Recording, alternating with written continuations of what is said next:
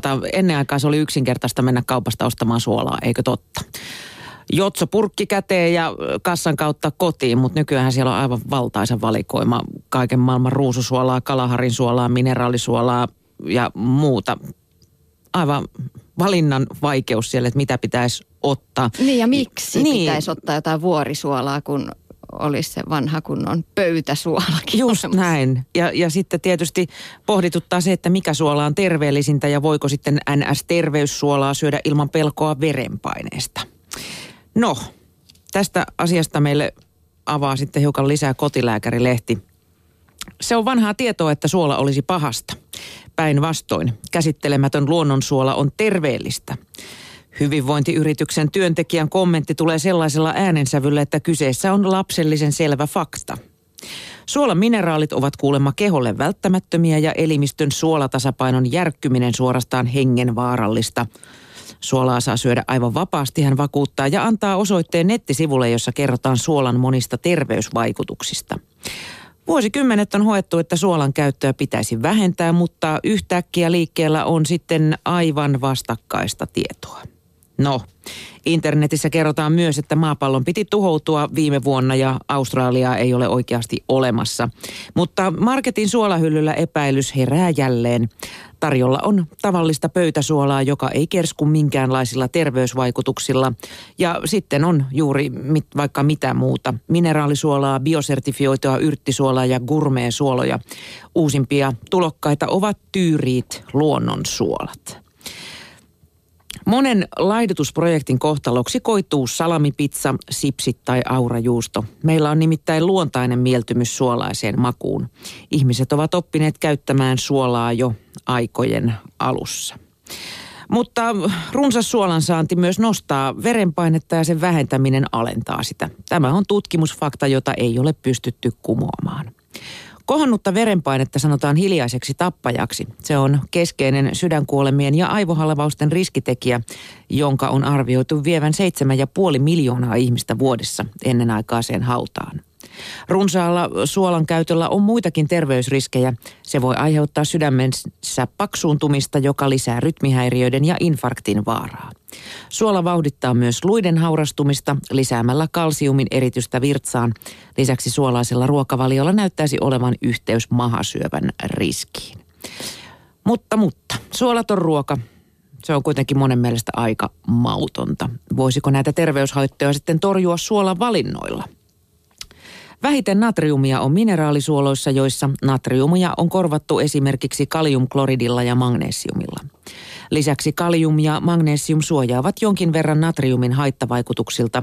Vaikkapa 50 prosenttia natriumkloridia sisältävä mineraalisuola voi olla fiksu valinta, varsinkin jos suolan käyttö on lähtenyt perusteellisesti lapasesta. Toisaalta taas mineraalisuolan miedompi maku saattaa saada suolasirottimen vispaamaan kaksinkerroin enemmän. Mutta se pahin suola, niin sehän on piilossa. Loppujen lopuksi nimittäin sillä, minkä suolan valitsee, ei ole kovin suurta merkitystä. Päivittäisestä suolasta 80 prosenttia tulee aivan muualta elintarvikkeista piilosuolana. Suurimmat suoranlähteet ovat lämpimät ruuat, einekset ja valmisruuat, leipä ja muut viljavalmisteet, makkarat, lihaleikkeleet, juustot ja mausteseokset. Jos ruokavaliossasi on paljon näitä ruokia, yksittäisillä pansuolaripauksilla on jokseenkin yhtä suuri terveysvaikutus kuin teelusikallisella kevyt majoneesia Ruotsin laivan buffeessa. Monen verenpaine korjaantuisi kuin taikaiskusta pelkästään ruokavaliota muuttamalla. Tehokkain tapa saada suolavuori kutistumaan on tehdä ruoka kotona, välttää eineksiä sekä valita leipä ja pääateriat vähäsuolaisina. No se oli kyllä hyvä vinkki. Mm. Ihan tuli parempi olo. Kannattaa katsoa ne tuoteselosteet. Suolapitoisuus X. Mm. Niin, sieltä se selviää. Ja sitten seuraavaksi laitetaan linssit pähkinänkuoreen. Ö, tykkäätkö muuten Mia linsseistä? Tykkään, joo. Mutta valitettava harvoin tulee tehty. Joo, se on ihan totta. Mä kanssa tykkään tosi paljon. Nyt täytyykin pistää tästä vähän vinkkiä korvan taakse. Linssit ovat oikeasti helppokäyttöisiä, koska ne eivät vaadi liotusta ja esikeittämistä, kuten pavut. Pieniä pyöreitä mustia linssejä eli beluga-linssejä kutsutaan muotonsa vuoksi myös kasvissyöjien kaviaariksi.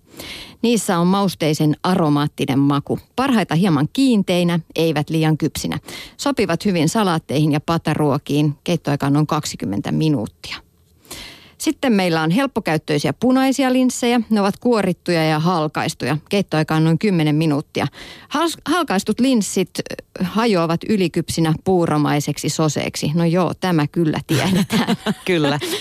ja, ja sopivat hyvin sosekeittoihin, pataruokiin, muhennoksiin ja levitteisiin. Sitten löytyy vihreän sinisiä Depuy-linssejä. Ne ovat ranskalaisia. Nimisojatut linssit ovat maultaan hienostuneen aromikkaita.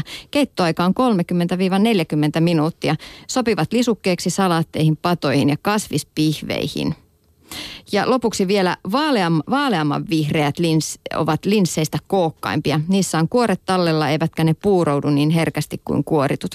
Keittoaika on 20-40 minuuttia. Nämä vaaleanvihreät linssit sopivat lisukkeeksi riisin tapaan, soseisiin, pihviaineeksi, pataruokiin tai keittoihin. Ja Anna Lehti tarjoaa tässä vielä lopuksi vinkin. Kuorellisia linssejä voidaan idättää. No niin, idättämishommiin. Mm. Linssejä olisi varmaan kokeilla myös lihapulliin. Se on nimittäin paitsi suomalaisten kestosuosikki, niin nyt muotia sitten New Yorkissa asti. Joo, ja ne olisi varmaan nämä vaaleamman vihreät, jotka sopii pihviaineeksi. Taatusti. Joo. Kun mummon perinteistä pyörykkätaikinaa tuunaa parmesaanilla ja pinjansiemenillä, niin syntyy italialainen Mamma Mia-versio. Ja pientä vaihtelua lihapulliin saa muun muassa kokeilemalla sekaan vaikkapa 75 grammaa syöp ryöpättyjä tai liotettuja suolasieniä silputtuna ja paistettuna tai kaksi ruokalusikkaa kuivattuja murustettuja sieniä. Sitten voi kokeilla vaikkapa feta- tai sinihomejuustoa. Tällöin taikina vaatii vähemmän suolaa. Kaksi ruokalusikkaa valmista tapenadetahnaa tai punaista pestokastiketta. Kuulostaa myös hyvältä. Tai sitten yksi iso keitetty peruna kuorittuna ja raastettuna. Silloin täytyy laittaa vähän vähemmän nestettä ja korppujauhoa. Tai sitten kivanvärisiä palleroita tulee myös, kun laittaa sekaan keitettyä punajuurta tai etikka punajuurta karkeana raasteena. Hyvä vinkki, koska ne ainaiset pullerot-pallerot alkaa kyllästyttää. Ja joskus olisi kiva lapsillekin tarjota jotain muuta kuin sitä ainaista mm. yhtä ja samaa Mut mä dumppaan, mä dumppaan sekaan esimerkiksi niin kuin juustokannikat raastettuna, niin tulee oikein bueno.